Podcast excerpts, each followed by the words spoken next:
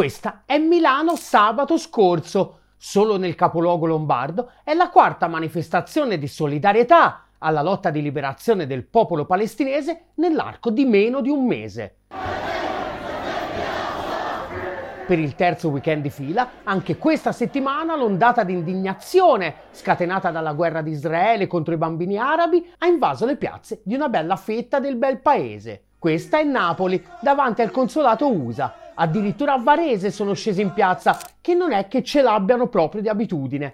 Come d'altronde a Verona, ad Ancona, a Modena, a Mestre, a Trento, a Brescia, a Parma, ad Ancona, addirittura ad Aosta e anche pensate un po' in Molise, sia ad Isernia che a Campobasso. E a Trieste avevamo addirittura un'inviata per Ottolina. Ciao a tutti Ottoliner, siamo a Trieste. Stiamo seguendo la manifestazione per la Palestina. Noi Dottoliner stiamo distribuendo flyer con l'elenco delle aziende da boicottare. Naturalmente l'amministrazione comunale non ci ha permesso di arrivare nel salotto buono della città, Piazza Unità d'Italia. Faremo un altro giro, ma ci faremo vedere lo stesso, ci faremo sentire. Insomma, non c'è aggregato di più di 20 edifici adibiti ad abitazione civile che non abbia messo insieme un numero sufficiente di persone da occupare qualche strada o qualche piazza e dire chiaramente che a questo giro non ci stiamo. E l'Italia è una goccia nell'oceano. Tutto il mondo islamico ovviamente è in subbuglio da oltre un mese, dal Marocco all'Indonesia. A Londra sabato scorso si è tenuta la più grande manifestazione dai tempi della guerra in Iraq nel 2003 negli USA, sempre nella sola giornata di sabato, si sono tenute centinaia di manifestazioni in tutto il paese, compresa un'irruzione nella sede del New York Times e pure in quella di BlackRock. Ormai non c'è angolo del pianeta dove non si manifesti quotidianamente contro la politica genocida di Israele e del suo bodyguard globale a stelle e strisce. Un movimento globale gigantesco che non si vedeva da oltre vent'anni durante i quali abbiamo assistito all'escalation di violenza dell'Occidente collettivo contro il resto del mondo senza battere ciglio, diventandone, per quanto involontariamente, complici. Oggi è un po' come se i martiri di Gaza ci stessero fornendo l'ultima possibilità per prendere le distanze come società civile dai colpi di coda dell'impero in declino, disposto a distruggere il pianeta, piuttosto di concedere finalmente a vecchie e nuove colonie il ruolo che gli spetta nel pianeta. Riusciremo ad approfittarne?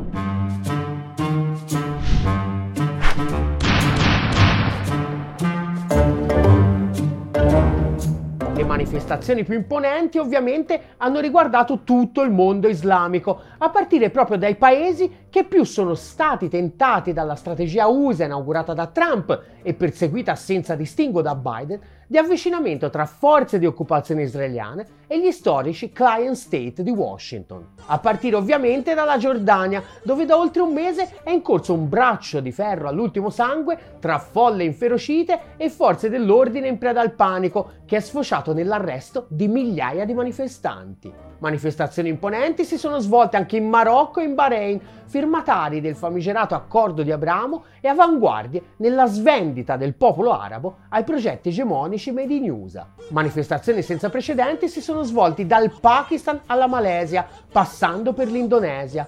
E questa invece è l'incredibile scena che si è trovato di fronte chi domenica scorsa al Cairo pensava di andare allo stadio per godersi una normale partita un intero stadio che all'unisono gridava daremo la nostra vita e la nostra anima per la Palestina.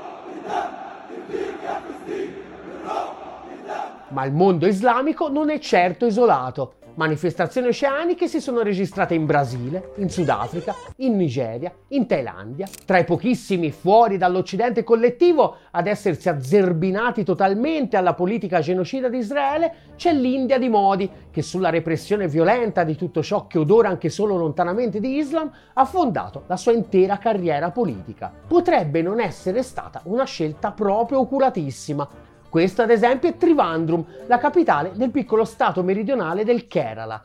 Hanno addirittura azzardato a imbastire un collegamento virtuale niente po' di meno che con Khaled Mashel, leader storico di Hamas. Ma se l'indignazione per la carneficina israeliana foraggiata da Washington ha unito ulteriormente il sud globale, quello che forse conta ancora di più è che sta aprendo una breccia gigantesca anche sull'altro lato della barricata.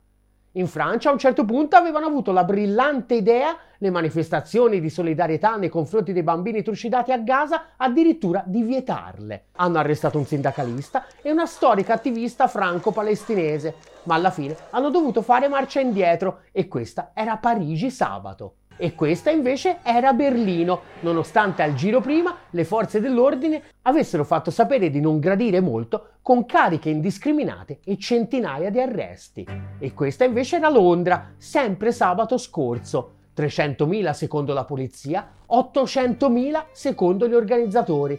Ma poco importa, il punto è che non si vedeva una roba del genere dal 2003, quando, come oggi, eravamo tutti contenti di dare il nostro contributo allo sterminio indiscriminato di altri bambini arabi, in quel caso iracheni. A Barcellona i portuali si sono rifiutati di far transitare armi destinate al genocidio, come d'altronde anche a Genova, da dove hanno lanciato un appello agli altri colleghi sparpagliati nei porti europei, che hanno subito aderito, dalla Grecia alla Turchia, passando per l'Australia a Sydney infatti si è tenuta una delle dimostrazioni più pittoresche di questi giorni, quando al porto di Botany si sono radunati centinaia di manifestanti, molti dei quali a cavallo di moto ad acqua.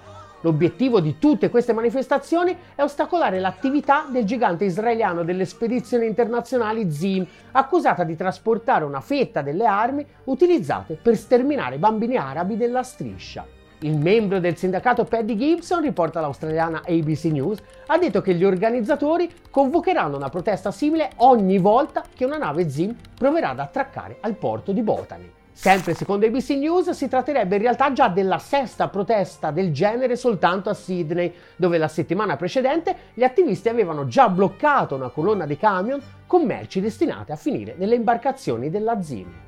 A Oslo, invece, patria dello storico accordo tra Rabin e Arafat, sistematicamente violato dalle forze di occupazione, alcune centinaia di attivisti hanno occupato la stazione centrale e hanno giocato a fare gli abitanti di Gaza per qualche ora, sdraiati, immobili e con un lenzuolo bianco insanguinato indosso. Va anche detto che ci sono state anche manifestazioni di segno opposto. A Parigi, ad esempio, dove si è svolto questo grosso corteo. Oddio, grosso, fino a un certo punto diciamo grosso se pensiamo a qual era la piattaforma. Contro l'antisemitismo, che è l'etichetta che la propaganda affibbia a chiunque si azzardi ad ipotizzare che anche Israele, nonostante la missione divina di cui è investito, tutto sommato ogni tanto qualche norma del diritto internazionale la potrebbe pure rispettare, così se gli capita. Eh. Tra le celebrities presenti anche Marine Le Pen, rappresentante di una forza politica che si rifà all'esperienza della Francia collaborazionista che gli ebrei ha contribuito a schedarli, ghettizzarli e poi spedirli nei campi di concentramento per la soluzione finale. Più che contro l'antisemitismo, mi sa che quello che l'attrae è proprio la pratica dello sterminio in sé, a prescindere da chi tocca. Oggi a te, domani a me. Il top del ribaltamento della realtà poi si raggiunge quando i vari eredi di quelli che gli ebrei li volevano sterminare sul serio, danno degli antisemiti agli ebrei stessi. Cioè si sta ribaltando la situazione! Ormai è pane quotidiano, perché in tutto il mondo una bella fetta della comunità ebraica, che ha molto spesso inclinazioni pacifiste, se non addirittura compiutamente anti-imperialiste, nelle manifestazioni di condanna alle azioni criminali dello Stato di Israele è in primissima fila. La manifestazione più eclatante è avvenuta poco dopo l'inizio della carneficina, quando a Washington gli attivisti antiguerra della Jewish Voice for Peace hanno occupato niente poco di meno che il Campidoglio stesso. La polizia ne ha arrestati circa 400 ma gli antisemiti immaginari sono comparsi direttamente anche dentro Israele stessa. Prima è stato il turno dei soliti gruppi ortodossi che ritengono il sionismo blasfemo. Per combattere l'antisemitismo la polizia israeliana li ha presi beatamente ammazzate. Ma la protesta poi si è estesa a fasce di popolazione che ortodosse non sono per niente, molti dei quali contro Netanyahu protestavano ben prima dell'inizio della carneficina, ma senza necessariamente avere chissà quali simpatie per la causa palestinese, che era stata beatamente espulsa dalle piazze. La follia omicida di Netanyahu ha fatto superare anche questo tabù e in centinaia si sono raggruppati direttamente subito fuori dalla casa di Bibi al grido Jail Now, in galera. Sono solo la punta dell'iceberg. Secondo un sondaggio del canale televisivo Secondo un sondaggio del canale televisivo Channel 13, il 76% dei cittadini israeliani pensa che Netanyahu si dovrebbe dimettere. L'asse del male a sostegno del genocidio rappresenta una minoranza esigua della popolazione mondiale. Se fossero democratici anche solo un decimo di quanto professano, dovrebbero ritirarsi tutti a vita privata e dedicarsi a zappare le proda. Netanyahu non è stato l'unico a ritrovarsi folle inferocite sotto casa. È successo anche a Biden nel suo soporifero Delaware, dove migliaia di attivisti hanno manifestato al suono di President Biden, You can't hide, we charge you with genocide. Presidente Biden, non puoi nasconderti, ti accusiamo di genocidio. Lo stesso slogan che hanno intonato gli attivisti di New York che hanno fatto uno più uno e alla fine hanno deciso di irrompere negli uffici di BlackRock.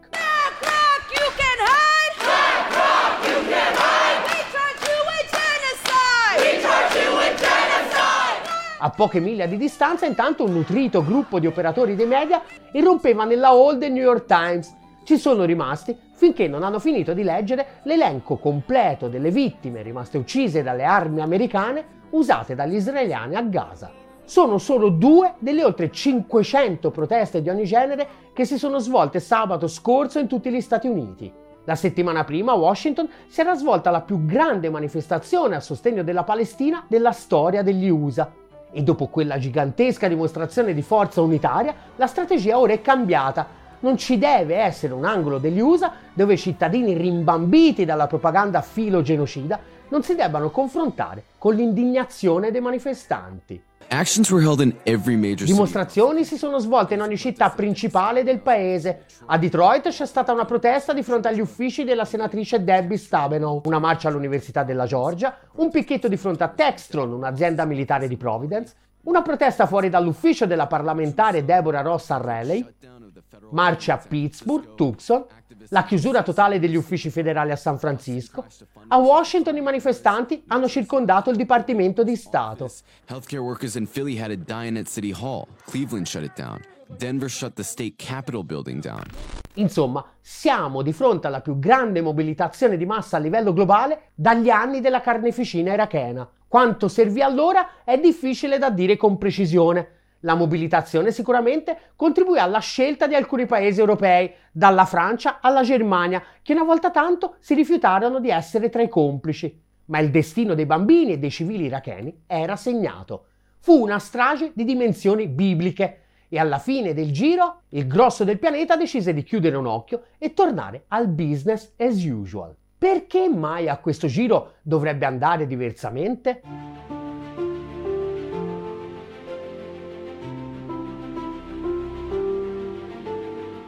Semplice, perché nel frattempo il mondo è cambiato parecchio. In questi vent'anni il declino relativo dell'impero è proceduto a passo spedito.